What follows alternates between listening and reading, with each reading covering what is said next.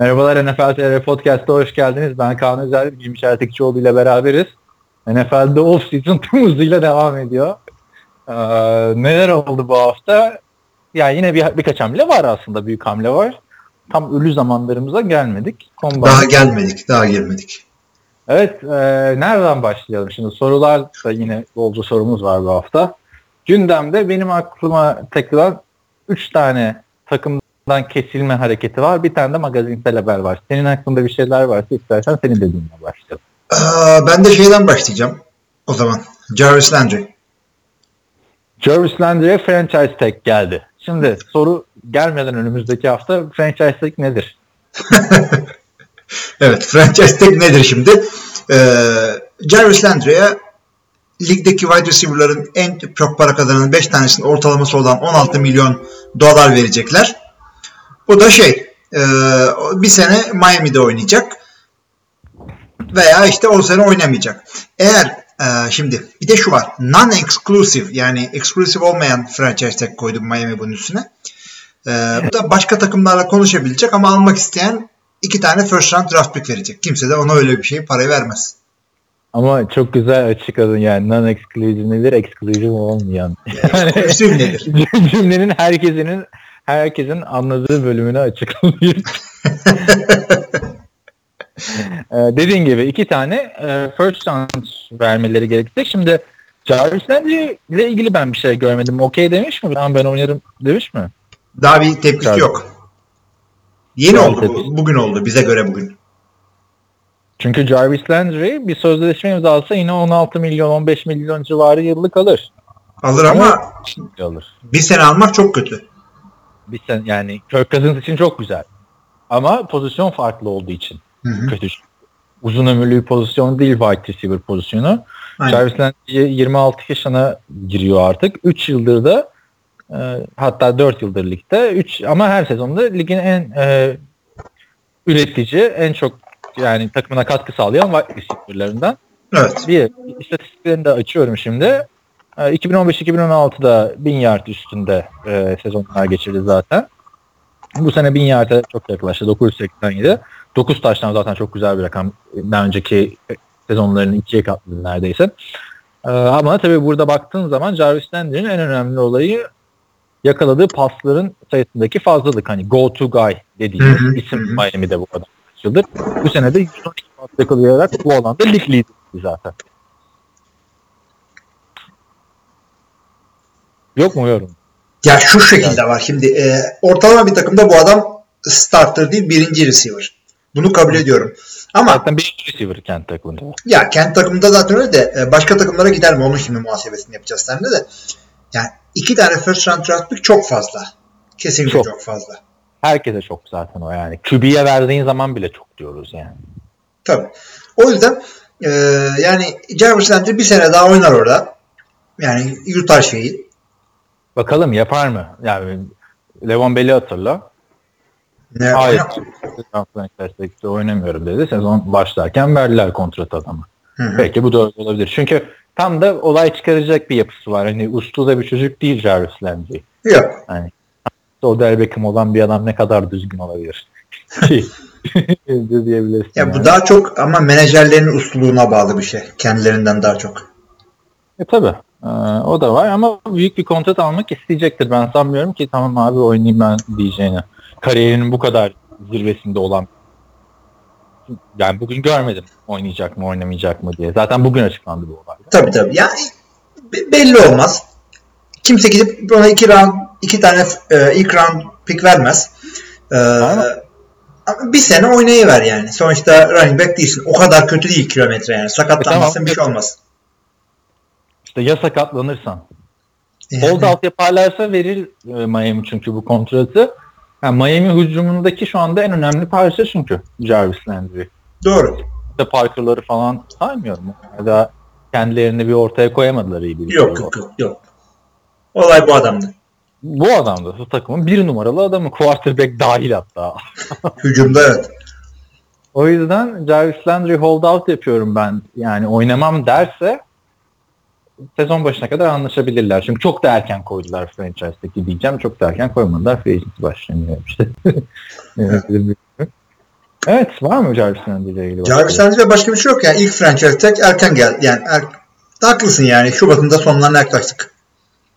Çünkü 14 Mart'ta başlıyor free agency. Benim doğum günümde. Evet. Artık free agency takip edeceğiz. Daha güzel bir hediye isteyemezsin falan diye. Şimdi o zaman geçelim ikinci haberimize.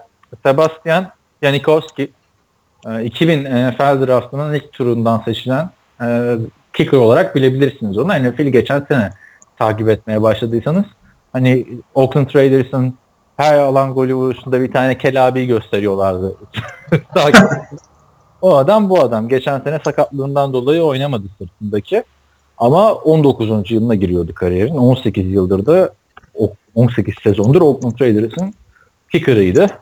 Ligin de iyi kicker'larından biriydi. Oakland Raiders'la anlaşmayacağı açıklandı. Takımdan ayrılıyor, serbest kaldı. Yapacak bir şey yok. Adamın çok fazlaydı salary cap rakamı, cap etkisi. Kestiler adamı. Diyecek hiçbir şey yok. Peki ne diyorsun? Ya kestilerden çok sözleşme yenilemeyecekler ama adam çok para edecekti. Genel olarak Janikowski için ne diyorsun peki? Yani NFL tarihinin belki de en popüler kicker'ı adam. Tabii bir de kim bu adam da eğer şey yaparsa hakikaten Oakland'la sözleşme imzalamazsa 2000 draftından kendi takımında oynayan tek adam kalıyor. Tom Brady. Tom Brady kalıyor. Bir de zaten ben bir haber okurken NFL TV'de onu yazdım. Yazmışlar. Oakland Raiders 2000 draftında ilk turdan kicker aldı. Patriots 6. turdan Brady'yi aldı. O salak Raiders tarzı bir şey olmuş ama tabii Tom Brady 6. turda kadar kaldı. Yani Al Davis yapan hareketlerden biri aynı zamanda Janikowski'nin draft edilmesi. İlk turdan kicker seçeceksen de senin için 17 yıl olacak böyle. Aynen. Ben de onu düşündüm. Sana onu soracaktım. Mesela John Gruden o dönemde Chandler Alexander'ı istemiş. Zaten Chandler Alexander de 2 sıra sonra Seattle'a gitti biliyorsun. Sonra o ilk 5 senesinde ligin en iyisi oldu. İşte muhteşem 27 taştanlık bir sezonu var. Sezon MVP'si var. Takımını Super Bowl'a taşıdı vesaire ama kariyeri 5-6 sene sürdü Chandler Alexander'ın. Hı-hı. Sonra yok oldu ortada. Yani şimdi geriye dönüp baktığında Kaan Özer mı? Janikowski mi? Çünkü bir adam seçiyorsun 17 sene boyunca bir pozisyonu garanti altına alıyorsun. Ama o pozisyon da kicker yani. Ya ama kicker de ligin en iyi kicker'ı. Uzun.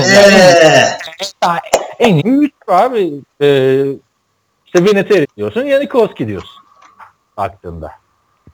Yani hiçbir zaman aklıma gelmiyor yani bu kadar senedir futbol seyrediyorum. Hatta Janikowski'den de eski futbol seyretme konusunda. Hiçbir sezonda ya Janikowski de yani ne vurdu bu sene kardeşim dediğimi hiç hatırlamıyorum. Niye abi? NFL kuru 10'daydı. Sonra Matt Prater kırdı 64 yardta da. Zaten adama baktım 55 tane 50 yard üstü var. Alan golü var. Doğru. Bu çok büyük bir rakam. Ama yani bir kicker'dan ötekisine yani tamam çok bir fark yok. Ya Sean Alexander bilmiyorum yani olabilirdi. Ama yani 17 hakikaten büyük başarı. Yani ikinci round'dan Roberto Aguayo'yu alıp da ondan sonra gönderiyorsun. Elinde patlamasından iyi tabii. Birinci round'dan bunu al daha iyi evet. Yani Oakland'la adı özleşmişti ama ben açısından isterdim aslında. Hani Vegas'a gittiğinde de olsun ya da ne bileyim Marshall Lynch'i sırf aldılar. Hani Oakland taraftarı bize kızmasın etmesinden aldılar biraz. Janikowski'ye acımadılar. Tavekki'yi da geçen sene yakından takip ettim. Sendeydi uzun süre diye hatırlıyorum. Fantezide bendeydi. Ya onu ben tanıyorum. Green Bay'de Mason Crosby ile bir off-season boyunca çarpışmışlardı. Oradan biliyorsun. 27 yaşında. O adam ne yapmış peki abi? 27 yaşına kadar NFL'de kicker'lık yapmıyorsun. Bir şey yapıyorsun işte. Çalışıyorsun devamlı. İş bulduysan iş çalışıyorsun ama devamlı kicker training'ini de yapıyorsun. Yani kicker training yapmak zor bir şey değil. Takımla idmana çıktığın zaman bile yani bireysel çalışmaların dışında kicker'a yani haftada 2 saat iş ya düşüyor ya düşmüyor. Toplam olarak mı? Toplam olarak haftada.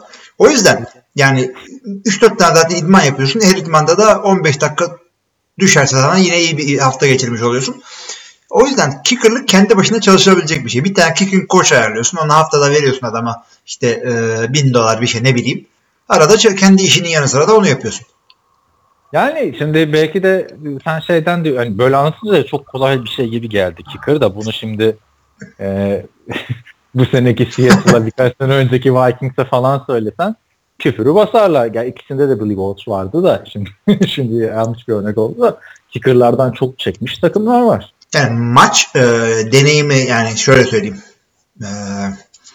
uzun zaman saha görmeyip de dönülebilen bir mevki kicker'lık. Eğer kendine iyi baktıysan, idmanını yaptıysan. Başka mevkilerde bu kadar kolay değil. O yüzden sokaktan böyle, yani yıllar önce kicker'lık yapmış adam bir anda geliyor, aa bu da yaşıyor mu o adam ya falan dediğin çok oluyordur. Bu da öyle. Zaten Janikowski hemen iş bulacak diyorlar. Seahawks deniyor, işte şey deniyor, Vikings deniyor, o örnekleri de o yüzden verdim. Yani görürüz daha 39 yaşında olmasına rağmen Janikowski oynadığı zaman ligin en iyilerinden biri. Zaten takımda tutmalarının sebebi de biraz vefaydı yani. Sırt sakat oyuncu injury list'i, yani sakat kicker'ı tutar mısın takımda? Tutmazsın. Ya belli olmaz. Çünkü Tavakio'nun ne yapacağı belli değil. Bir de sakatlığı geçmemişti ki herif. Injury reserve almadılar mı adamı? Kimi? Janikowski aldılar. Aldıysan bir şey fark etmiyor ki. O parayı nasıl olsa vereceksin adama. İşte ama o yeri, hani ne bileyim, başka oyuncu koyarsın. Yok, injury reserve olunca 53 kişiden sayılmıyorsun. Daha iyi, anladım da injury liste koyacağın oyuncu sınırı da var ya. Tabii. Başka oyuncuyu kesmek yerine Janikowski'yi keserdin baktığın zaman. Yani ilginç oldu. Tabii ki de bir takım bulacak diye düşünüyorum. Yani bu kadar NFL tarihine damga vurmuş bir kicker. Abi 39 yaşında diyorsun ya. Şimdi kicker. Andersenler falan. Vinatieri gerçeği var. Hala oynuyor. Bakalım şimdi sakatlığından nasıl dönecek. Onu da bilmiyoruz ki şimdi. Bence buna bir tane tryout yaparlar. Vinatieri kaç yaşında? 45 yaşında falan. Vinatieri 45 yaşında aynen. Vay be. 45 yaşında abi.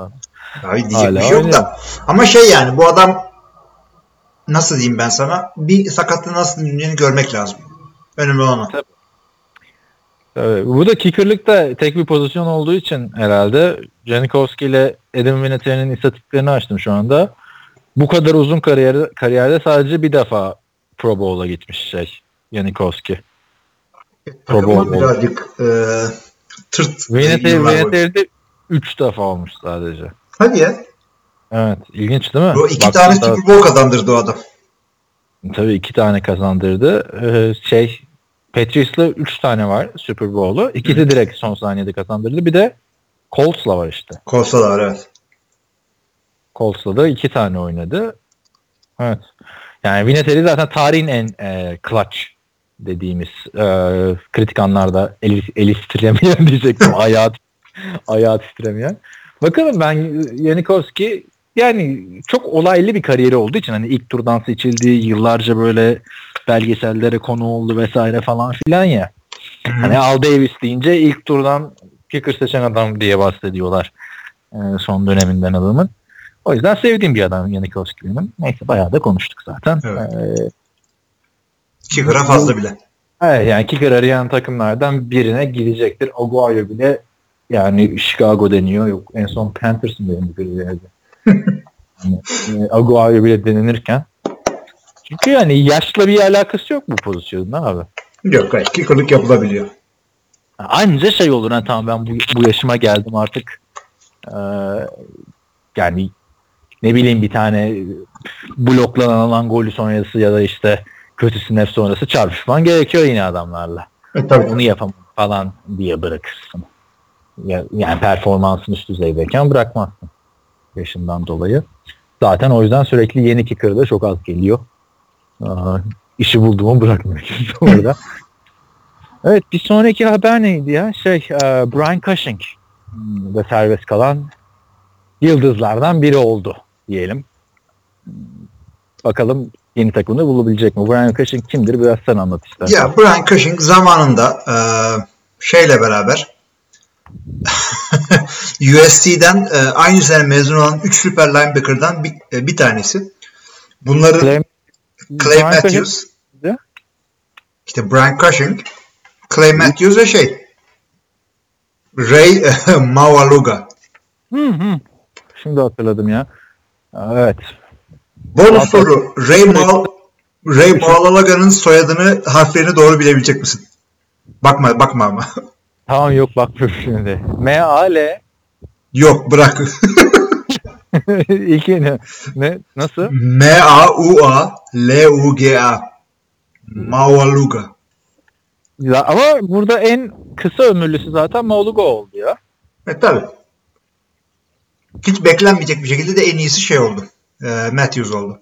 Niye beklenmeyecek ya? Hepsi bunların ilk tur seçimi değil miydi? Clay Matthews ilk girdi. İkinciye düştü galiba. Bakacağım. Ama Cushing birden gitti. Onu çok iyi biliyorum. Aynen. Cushing kaçtan? 15'ten mi 19'dan mı ne gitti? Öyle. Neyse, bak. Gitti. Devam et sen anlatmaya. Ya şimdi bu adam zaten gelmiştin 31 yaşına. Yaşına başına ama. 39 diyoruz, 31 diyorsunuz. Ama işte linebackersın. Nasıl söyleyeyim? Dominant sezonları geride kaldı. Geçtiğimiz senede sakatlığından dolayı çok fazla bir şey yapamadı. Adamı kestiler. Yani diyecek hiçbir şey yok. Fazla da bir şey değil. Yani salary cap olarak da $2 milyon gibi bir şeydi galiba adamın zararı. Bu kesme hareketinden dolayı hiçbir şey. Yani iş olarak doğru bir şey ama vefa, cefa, işte sefa falan onlar üzüyor. Zaten geçen sezon biliyorsun doping yüzünden 10 maç ceza almıştı. Yani 10 maç abi, 4 maç, 6 maç değil, 10 maç. Doğrudur. Yani sezon bitmiş oluyor. Doğrudur. Ama eski performansından çok uzaktı ya. Hani son 3-4 senedir. Senelik yaklaşık 10 milyon alıyorsun ve inside linebacker için hakikaten fazla bir rakam o. Bu arada Clay Matthews ilk tur 26. sıra. Ray Maualuga 2. tur. Sen ikisini karıştırdın. Karıştırmışım ikisini, evet. Zaten USC'nin de o yani ilk seçilen oyuncusu kim o sene USC'den? Bak 3 tane muhteşem falan QB olur o. Leonard falan mı? Hayır, Mark Sanchez 5. Tamam. Yani çok olmayan bir QB olduğunu hatırlıyorum. Bu adamları bana ver, ben de olayım, Pete Carroll olayım. Baksana. Diyecek çok bir şey yok. Ben en son hatırlıyorum. Geçen sene falan bir soru gelmişti bize. Bugün de seninle biraz konuştuk onu. Luke Kuechly mi? Brian Cushing mi? Diye. Hani eski dominantlığını çok kaybetti. 2009, 2010, 2011, hadi biraz 2012. Sonra zaten sakatlıklar. 2012'nin başında sakatlanmıştı galiba. Çok uzaktı. Bir de Amerikan futbolunun değişen yapısı sebebiyle middle linebacker'lar eskisi kadar önemli değil artık. Yani hani hatırla 2012 sezonunda J.J. Watt'ın çaylak edildi galiba muhteşem oynarken. Biz diyorduk ya, Houston'ın lideri aslında Cushing'ti, bak Cushing olmadan da oynadılar. Doğru. Ama şimdi inside linebacker hala dominantken imzanı atabiliyorsun sahaya. Luke Kuechly şu anda onu yapan bir adam. İşte Watson falan. Cushing iyiydi ama hiçbir zaman o kadar dominant olmadı. Yani adını bir Urlacher kadar, bir Ray Lewis kadar telaffuz etmek hiçbir zaman. Ama çok sakatlandı Cushing ya. Evet. Çapraz bağlar gitti falan filan. Yani tip ve yapı olarak da tam böyle. Ted Castle tarzı bir adamdır. Bir tane Hard Knocks'ta belki hatırlarsın. Alfred Blue ile kavgası vardı. Oklahoma tarzı bir şey yaparken. Oklahoma değil, blok yapıyorlar sadece galiba. İşte running back'ler linebacker'ları bloklamaya çalışıyor. Orada Alfred Blue bunu hafif itti diye hadi Blue tekrar gel karşıma, bir daha gel adamın yani mahvetmişti çok bence bir ton. Ayıp ya. Ayıp canım, tabii yeni gelmiş. Bir de buranın ağası benim falan filan da ya. Buranın ağası benim değil de hani burası benim takımım, buranın lideri benim falan demişti. Buranın ağası söyleyeceğim. Sonra gördük. Yok, o kadar dominant değildi ama iyiydi. Bakalım. Başka bir takıma gider mi diyorsun? Gider. Brian Cushing'in kariyeri burada bitmez. Hadi ya. Çünkü pahalı olduğu için kestiler bunu. Yani business decision. Hı. Yani şu anda şimdi kesilmesi beklenen yani bir sürü meşhur adam var. Şimdi gidecek. Derek Murphy takım bulması gerekecek kendine. Jordan Nelson'a gitmesini bekliyorum ben. Dez Bryant. Jordan Nelson'ı Packers kestin mi diyorsun? Ya kesmesi gerekiyor. Çünkü Davante Adams'a sözleşme imza ettikleri gün ben dedim ki ya Cobb gitti ya Nelson. Mümkün değil. 3 tane receiver'a o para vermesin. Tamam Cobb gider ama yani Jordan Nelson, Aaron Rodgers sakatlıyken Jordy zaten gelmiş 31-32 yaşında bir şey. 2 tane büyük sakatlık geçirmiş ve Randall Cobb da yüzü eskidi ama Randall Cobb 20 yaşında mı ne girdi lige? Yani yaş olarak daha genç o. Peki bir yerde okudun mu bunu? Kendin mi diyorsun Jordan? Valla şöyle söyleyeyim. Davante Adams sözleşme imzaladığını duyunca ben içimden gitti Jordan Nelson dedim. Ondan sonra bir iki yerde de okudum ama önüme gelmedi. Ben Jordan Nelson gider mi diye arayıp da buldum o yorumları da. Anladım. İlginç. Bakalım onu da dikkatle takip edeceğim. Ben de umarım gitmez yani. Belki de kontrat yapar. Yani şeydi. O olabilir. O olabilir ama bayağı bir indirmesi lazım. Evet, o zaman geçelim bir diğer şeye. Kaç dakika oldu bu arada? 20. Bir şey olmamış. Doug Martin'i sonunda takımdan kesme kararı aldı. Tampa Bay Buccaneers. Yani çok daha önceden kesselerdi de bir şey olmazdı zaten. Bir de biliyorsun Doug Martin 1 yıl iyi, 10 yıl kötü, 1 yıl iyi. Yani bu adam 2 sene önce bu aralarda 5 yıllık sözleşme imzalamıştı. Çok da büyük paraya değil yani running back için işte senelik 7 milyona falan geliyordu. Bir anda adam 2 sene sonunda attılar takımdan.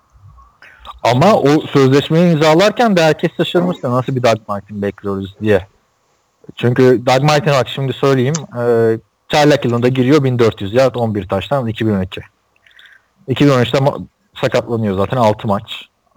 2014'te geri dönüyor. Hiç dönmeseymiş keşke dediğimiz beni o fantezide çıldırtan seni hatırlarsın. 2015'te yine 1400 yard koşuyor. Sonra 2016 yine sakatlanıyor. 421 yard. Geçen sene bir cezası vardı. Yine 400 yardta kalıyor. Yani böyle bir running back'e 6-7 milyon hayatta verilmez. Çünkü nasıl oynayacağını bilmiyorsun. Oynadığı maçlarda fena oynamadı aslında. Bu sene de çok büyük risk abi. Zar atıyor. Bir de hani maç için zar atmıyorsun bu adamda. Sezon için zar atıyorsun. Hangi Dark Martin'i yiyeceğiz bakalım. Tabii. Ya şimdi o kadar bu adamın sözleşme geçmişi o kadar acayip ki şeyle Tampa Bay'le. Açtım baktım ona ben de adam kesildikten sonra. Adam draft ediliyor. Ondan sonra 3. senesinde falan bu adamın option'ını yenilemiyorlar 4. senesinde. Bu adama şey yapıyorlar. 5 yıllık bir sözleşme imzalıyorlar. Yani 3 sene oynamış running back'e 5 senelik sözleşme imzalanır mı? Hakikaten çok gerizekalı bir hareket oldu o. Ama o sözleşmeyi imzaladığımda şeyden çıkmıştı Doug Martin. 1400 yardlık sezondan çıkmıştı 2015'te. Ama running back'sin ya. 4 yıl oynadı. 5 yıllık sözleşme yaptılar. Yani onu zaten tamamlamasını ben beklemiyordum açıkçası. Yani 27 yaşındaki bir running back'e şey veriyorsun. 5 yıllık sözleşme. Aynen öyle yani. Bak sonuçta ne olursa olsun bir running back bu adam. Running back'lerin raf ömrünün kısa olduğunu artık herkes biliyor. Ve sen bu adama çaylak sözleşmesinde değil 2. sözleşmesinde 5 yıl veriyorsun. 2. sözleşmesinde. Eğer bu adam bu sözleşmesinin sonuna kadar oynasaydı 2021 yılında free agent olacaktı ve 32 yaşında olacaktı. Zaten o parayı da vermediler Doug Martin'e biliyorsun değil mi onu? Hani garanti parasını şeyden alamadı. Doping'den dolayı 4 maç ceza yiyince garantiyi almadı 15 yılında. Tabii doğru ama işte signing bonusunu falan aldı. 5 senelik sözleşmenin güzelliği burada. Onu da nasıl söyleyeyim? Tam bir signing bonus da yoktu aslında adamın. Çok güzel bir sözleşme. Yani 5 sene oynarsaydı kazanacaktı. Şimdi çok çok kötü vurmadı Tampa Bay'e. Ki Tampa Bay'de öyle bir takım oldu ki özellikle 2016 sezonunda Doug Martin işte sakatlandı vesaire falan. O sırada şimdi Charles Sims muhteşem oynadı. Charles Sims sakatlandı. Bildiğin Jackie Rodgers yani en efsane adamımız muhteşem bir sezon geçirdi 2016'da. Kaç tane 100 yard üstü şey vardır açayım burada. 2 tane 100 yard üstü maçı falan çıkmıyor. Yani kimi koysan oynuyordu orada. Hiç running back'e yatırım yapmamak gerektiğini gösteren bir şahsiyet oldu Doug Martin bence NFL'de. Running back'in değilse Todd Gurley, Ezekiel Elliott falan filan değilse. Ya hakikaten yani sözleşmesinin en önemli yıllarını oynadı orada. 0 dead cap. Tampa Bay için güzel bir hareket oldu bence. Zaten fazla sözleşmeydi. Şeyi hatırlıyorum ya, Doug Martin'le ilgili benim anım 2004 yılında ilk maç olması lazım. Hakem Doug Martin'in lise müdürü. Hatırlamıyorum onu. Maç öncesi gittiler, sarıldılar, konuştular falan. O maç Doug Martin'e top vermedi. Kim dedi? Cotter miydi? Lovie Smith miydi? Lovie Smith olması lazım. Adama top vermediler. O da dedi işte ya hani birazcık da mahcup olduk hocaya falan. Açıklamaları vardı. Yani hani Doug Martin iş bulur mu? Bulur. Ama artık ben onu starter olarak görmüyorum. Artık dediğim çok uzun süredir görmüyorum Doug Martin'i takımda starter olarak. Yani bakalım. Ben de öyle düşünüyorum. Backup gidecek diye düşünüyorum ama öte yandan yani running back ihtiyacı olan takımlar da var. Ama da artık Doug Martin kaç? 29 yaşına mı geldi? 29. Ben baktım. Yani şey olmaz. Alfred Morris gibi olur ki Alfred Morris daha gençti Dallas'ta yedek olduğunda. Ya da Darren McFadden de Dallas'ta yedek olduğunda daha gençti. Hı-hı. Şimdi bakalım ben Derrick Henry'ye güvenen Tennessee'nin DeMarco Murray'i geri getirmeyeceğini düşünüyorum. Ya bilmiyorum şimdi tam Derrick Henry iyi. Her takımda da starter olabilecek bir isim de DeMarco Murray hani bir şey hissettirmiyor bana. Hani bir yavaşlama olsun, bir istatistiklerinde düşüş olsun. Görmüyorum ben açıkçası. Bakın. Hani tam istatistikler şeyden düştü de hani bir önceki sene hatırla 1200 yard. Bu sene zaten çok az. Ya bu sene şey gibi kullanmadılardı adamı. Bayağı bir top paylaştı Derrick Henry'yle. Ama 2016 yılında Derrick Henry'ye top yüzü göstermediler biliyorsun. Hı. Kontratı işte biraz büyük. Yani ya kesecekler ya yapılandıracaklar aslında. Şimdi dediğim mantıklı yani. Biraz konuşuruz. Öyle. Yani güzel bir off-season olacak running back konusunda ve QB konusunda güzel hareketler olacak. Evet. O zaman ben sana bu haftaki magazinsel haberimi söylüyorum. Şimdi Super Bowl kazanılınca ben bunu yeni öğrendim. Aile üyelerine de ufak bir yüzük yaptırıyorlarmış. Biliyor musun? Oyuncular mı? Hayır. Takımlar. Bilmiyorum. Bildiğin aile yüzüğü veriyorlarmış. Yani mesela Tom Brady'nin annesine geçen sene aynı yüzükten verilmişti kanseri yendiği için. Ama harbiden böyle bir ufak yüzük yaptırılıyormuş. Şöyle normal Super Bowl yüzüğünde mesela Patriots'ta 265 tane pırlanta varken 283 tane varken aile 265 tane oluyormuş. Ve yaklaşık %10 daha ucuzmuş. Daha küçükmüş. Ailelere yapılan. Bayağı bir amcayım. Böyle babasına yapıyorlarmış falan filan böyle. Çocuğuna. Neyse bu haber nereden geldi? Tom Brady'nin ailesi, bir aile üyesi açıklanmıyor kim olduğu. Ya tabii bu herhalde şey değil. Kuzenine falan da yaptırmıyorlar anladın mı? 2-3 kişiye falan veriliyor. Her oyuncuya da verilmiyordur. Büyük ihtimalle zaten. Neyse ailesindeki biriyle bu Super Bowl yüzüğünü satmış. Yüzükte de Brady'nin numarası, ismi falan yazıyor. Ama Tom Brady'nin kendi esas yüzüğü değil. Aileye yapılan bir yüzük. Ve ne kadara satılmış biliyor musun bu yüzük? Ne kadar? 345.000 dolar. Yani tam rakamı söyleyeyim. 344.947.000 dolar. Oha! Bu kadar beklemiyordum. 30-40.000 dolar diyordum en fazla. 345.000 dolara. Nasıl diyeyim? Ekonomik değeri yani ne denir? Kuyumcu değeri diyelim. 29.700 dolar. Yani ekli bu. Peki Tom Brady'nin yüzüğü satılsa kaç para eder sence? Abi şimdi normalde Tom Brady'nin yüzüğüne ben şey derdim hani 100.000-200.000 dolar falan derdim tamam mı? Ama bunun bu fiyatı herhalde 1 milyon dolar eder o da. Yani adamın yüzüğü milletin aldığı senelik sözleşmeden daha fazla. Bak yani ama değeri 30.000 dolar olan bir tane pırlantaya 345 vermen çok efsane değil mi? Abi yani hakikaten bu kadar beklemiyordum ya. Bu yüzüğü kimin olursa olsun ki aile yüzüğü diyorsun bir de. Bir de son 25 yılda en yüksek ikinci sportif hatıra diyeyim buna artık. Ben bunu Bilya'yı da güzel çevirdim. Yani işte. En yükseği de 2001 yılında New York Mets oyuncusu Mike Piezza'nın ilk maçında giydiği formaymış. O da $365,000 satılmış 2016'da. Güzel. Yani ben de eksikleri topluyorum. İmzalı şeyler topluyorum da ben gittim Johnny Manziel'in imzalı şeyini $60 aldım yani. Ne koleksiyonerler var diyeyim. Ama yani neredeyse $350,000 yakın para, $345,000. Ve NFL rekoru bu arada tabii. Abi inanılacak gibi şey değil. Gerçek Super Bowl yani yüzüğü değil bu ya. Aile yani yüzüğü. Ne kadara gitmiş biliyor musun?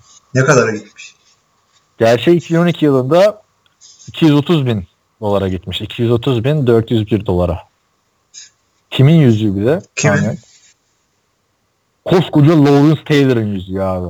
Ooo. Lan Lawrence Taylor öyle. Hayırdır niye öyle? Yüzüğü atacak hale mi geldi Lawrence Taylor? Abi o da ne olmuş biliyor musun? Lawrence Taylor 2 tane yüzüğünü oğluna hediye etmiş. Hı. Oğlu da satmış. Lawrence Taylor'a demişler ya oğlun da ayıp etti bak satıyor falan. Ben onları oğluma verdim falan filan demiş ama o dönemde Lawrence Taylor'ın şeyi vardı ya 18 yaşından küçük bir kıza beraber olduğu iddiaları vardı. Hı. O dönemde şey demiş ya $230,000 da çok büyük para abi hani. Büyük para abi. Yani satabilir. Yani ben Super Bowl kazansam satarım yani $230,000 versin. Ya tam da Super Bowl kazansan bir de Lawrence Taylor'sın. Belki yapmam. Çünkü paraya ihtiyacı yoktur diye düşünüyorum Lawrence Taylor. Abi o zamanlar o kadar para kazanmıyordu millet ya. Şimdi ama olsa Urlacher o yetenekte. O yetenekte de dediğin adam da Lawrence Taylor ya. Lawrence Taylor'ın çok devasa kontratları vardı salary cap'in olmadığı zamanlar işte. Olsun. Ne olursa olsun. O zamanlar o kadar salary cap yoktu. Yani doğru da işte. Yani şeyler kazanmıyordu öyle. Başka savunma oyuncuları da Lawrence Taylor dediğin hani NFL tarihinin en dominant savunma oyuncusu diye geçen. Yani öyle olduğu konuşulur. Evet. Öyle olduğu konuşulur. Savunma hücum anlamında en dominant olduğunu. Ya o yüzükten Bilbao çekte de var. $230,000'e oğlunu satması da. Hayır niye onu sattığını da diğer şampiyonunu satma. O da ayrı konu. Neyse. 2 tane vermiş çünkü. Başka dur bu haberi açayım tekrar da. Bir dakika ben sana şunu söylüyorum. Lawrence 1990'dan bir haber okuyorum şu anda. Lawrence Taylor holdout yapmayı bırakmış. NFL'de en çok para alan savunma oyuncusu olmuş. Senelik rakamını söylüyorum. $1.6 milyon. Ama tam şu an küçük geliyor da günümüz kuruna vurdun da yine $1.6 milyon.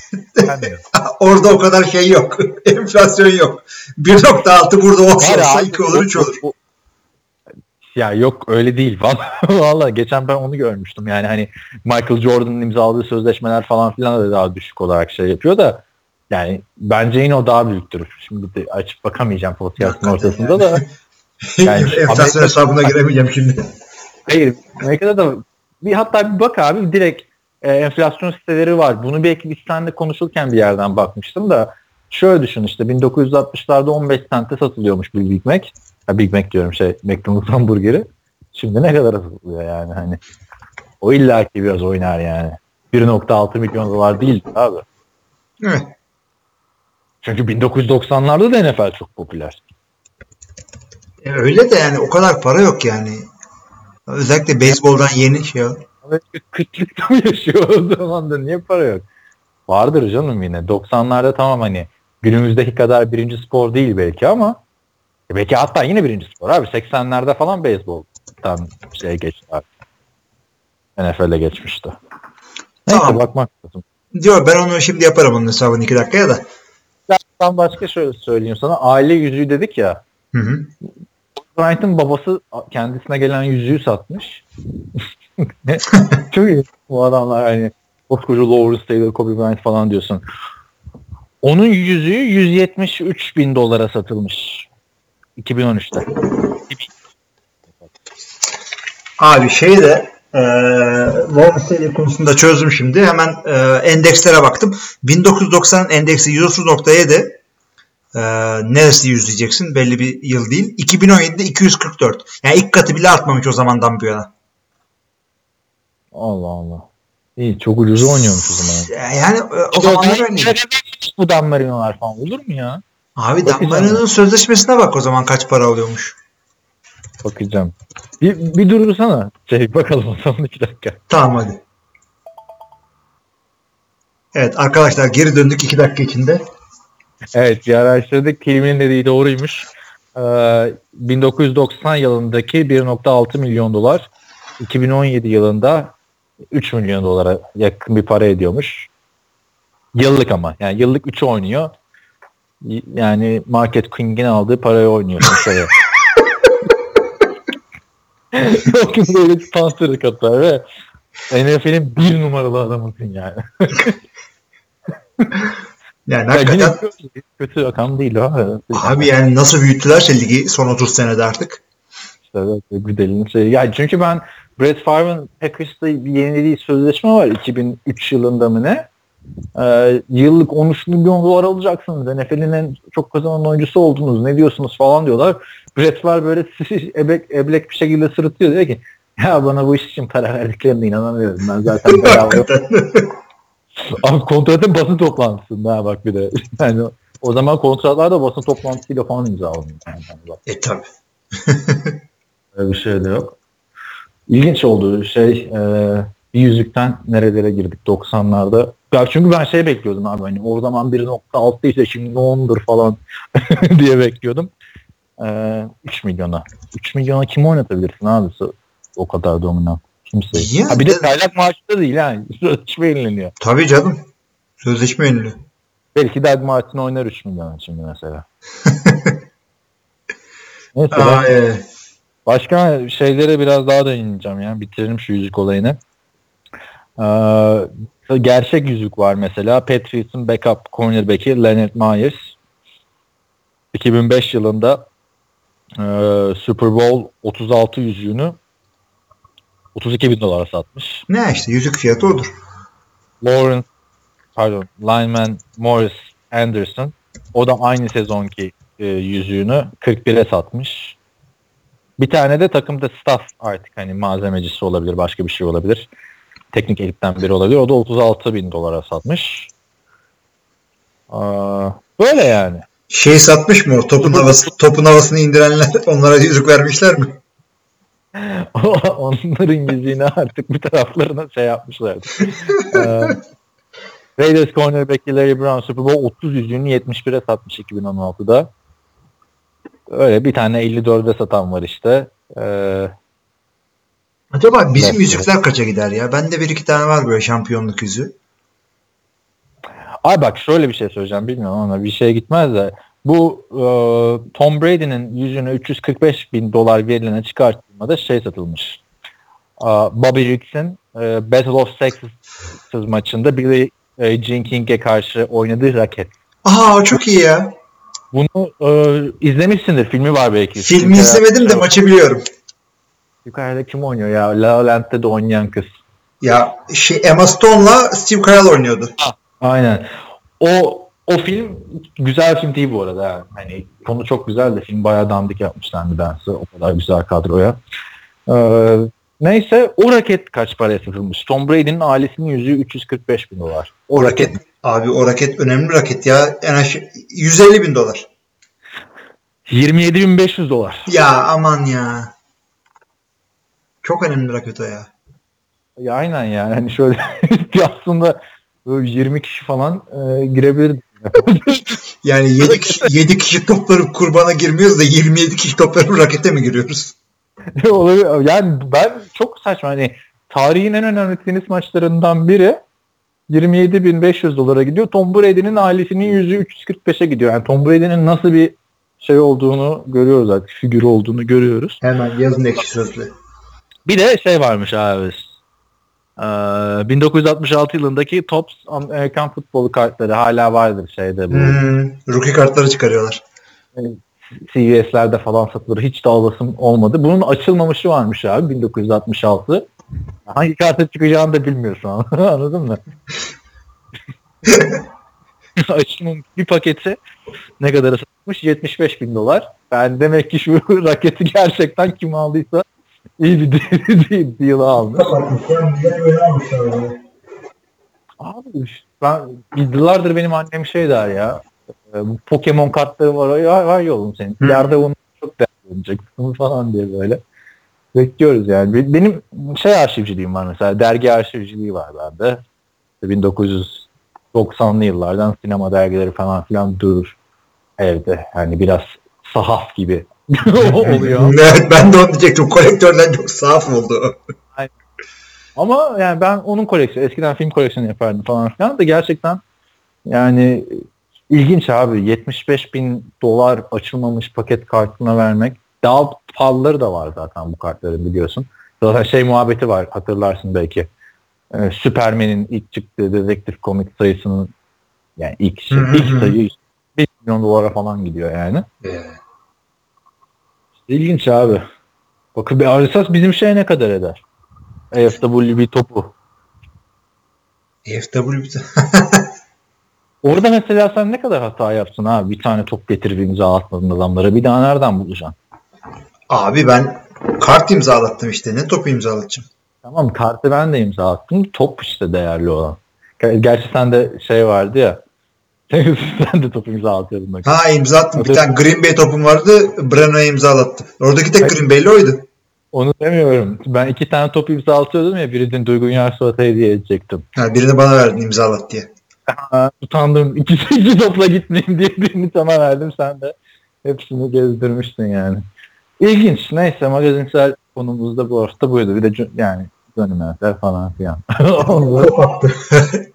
Onun Instagram şeylerini gördüm abuk subuk. Bir de şey koymuş.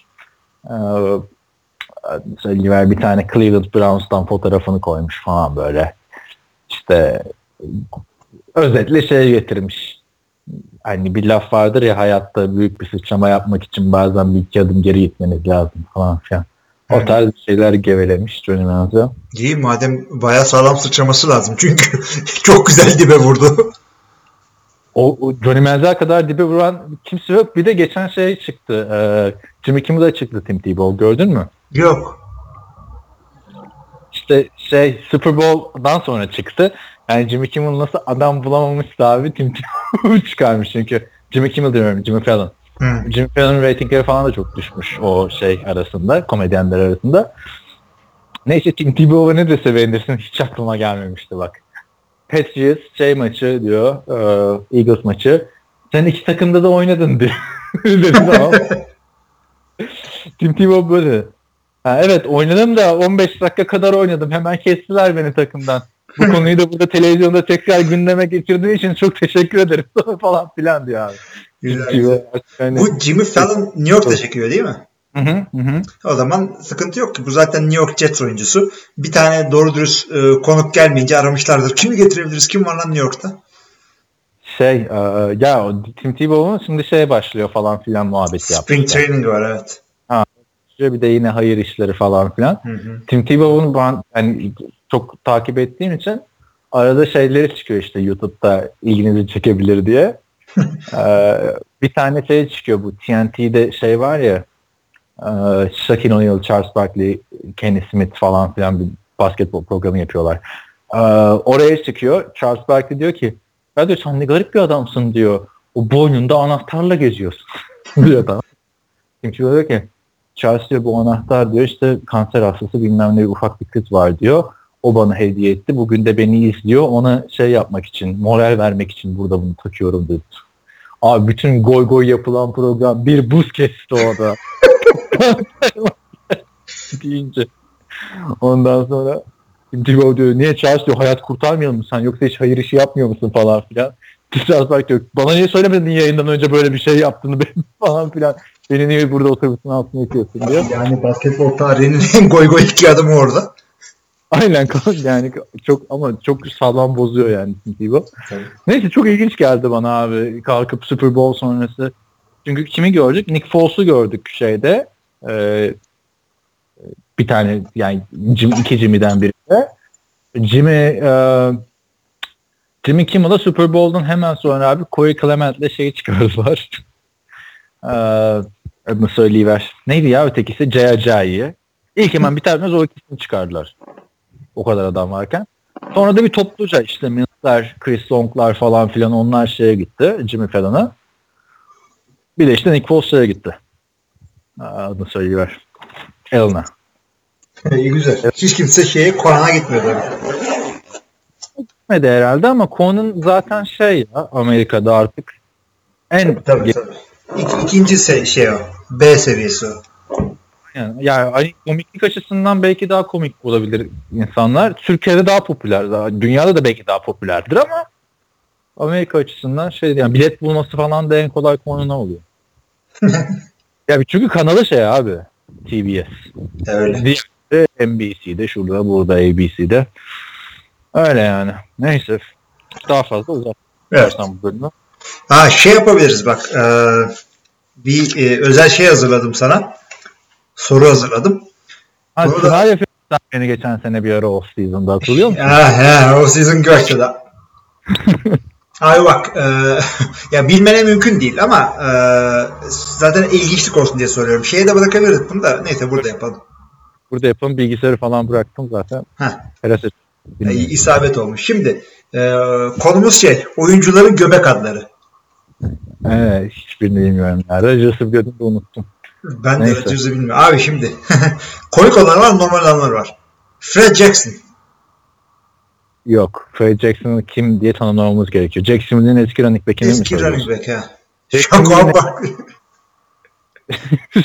Bir dakika Jacksonville'de oynayan Fred Jackson mı? Ya o Fred... Yok, biri... Buffalo'da yani. Buffalo'daki Fred Taylor'dı. Fred Jackson neyse. Biri orada biri oradaydı işte. Adamın ilk isminden nerede olduğunu çıkaramıyoruz. Sen göbek adını söylüyorsun. George. Neyse bu daha komik olmayanlar. George. Fred Jackson. Tony Romo'nun göbek adı. Antonio gerçek adı. Antonio gerçek adı. Göbek adı? Adını bilmiyorum. Ramiro. Antonio Ramiro Romo. Güzelmiş. Şunu sonra bırakacağım. Russell Wilson. Sen izledin mi ya Inglourious Basterds filmini? İzledim tabii. Orada şey vardı. Brad Pitt, Eli Roth, işte Diane Kruger bir de bir adam daha gidiyorlar. Amerikan ajanlarını İtalyan olarak tanışacaklar. Hı-hı. Hatırladın mı sahneyi? Ha, biliyorum. Sinemada. Orada İtalyanca sinemadan tam önce İtalyanca ismini nasıl söyleniyor diye Brad Pitt hayvan gibi Amerikan aksanını söylüyor. İşte İlahi şey diyor. Margaretti. Bir daha söyle diyor. Margaretti. Bunun ne ismini bilmem ne. Dokukko falan diyor. Senin de öyle oldun. Margaretti. Antonio Ramiro Romo. Antonio Ramiro Romo. Yani şimdi Russell Wilson. Yok. Hiçbir en öncesinin göbek adını bilmiyorum. O zaman ben okuyayım direkt. Russell falan. Russell Carrington Wilson. LaShawn McCoy. Adamın göbek adı Kamel. K ile. Kısa Kamel gibi. Kamel de çok bozdu. Abi. The Breakaway Ferguson. İşte Jets'te left tackle'lık yapmış bir adam. Herifin göbek adı Montgomery. Lan oğlum Montgomery'yi kullansana. The Breakaway Show diye isim mi olur? Yani o adını kullansaydı şimdi şey diyecek. Montgomery Ferguson'un göbek adını biliyor musun? The Breakaway Show. Ha diye gülecektik olmadı. Abi Cortland Finnegan'ı hatırlıyor musun? Eski bir defensive. Andre Johnson'dan dayak yiyen Titans cornerback'i. Abi Cortland Finnegan'ın göbek adı Temujin diye yazılıyor da. Abi bir tane. Timuçin miymiş? Timuçin abi. Şu adam, bak adını da bilmiyor olabilirsin bunun. Christian Napoleon Chancellor. Chancellor Christian Napoleon. Napolyon ne ya? Eli Manning'in adını biliyorsun. Elisha. O göbek adı? Bilmiyorum. Nelson. Olabilir. Şimdi komiklere geliyoruz. Kai Forbath. Bir insanın adı ne olması lazım? Çok uzun ya. Kai Forbath abi. Şeyin kicker'ı işte. Houston'ın mıydı? Onun böyle 2 satır bir ismi var. Yok o kadar değil. Yani göbek adı kısa. Kai Forbath değil mi bu? Kaimi'yi karıştırma. Kaimi diye başka adam var. Bu Kai Forbath. Ha tamam. Neydi onun göbek adı ya? Hatırlamıyorum abi. Kyle Forbath'in göbek adı Ağustos. Augustus falan olsaymış bu hali. Gibi şeydir. İşte doğduğun ayın adını verirler ya bazen. Bu adamın doğum tarihi 2 Eylül. 2 gün bekleyemedi gerizekalılar. Neyse abi, devam edelim. Toby Gerhart. Tam adını okuyorum. Tobin Bo Gunner Gerhart. Vay iyiymiş. Gunner kılık. Gunner iyi de Bo var bir de Tobin. Yani çocuğun hangi adını kullansa Anata Yılmaz gibi bir şey olur. Evet. Bakıyoruz, evet. Güzellere geldik. Von Miller.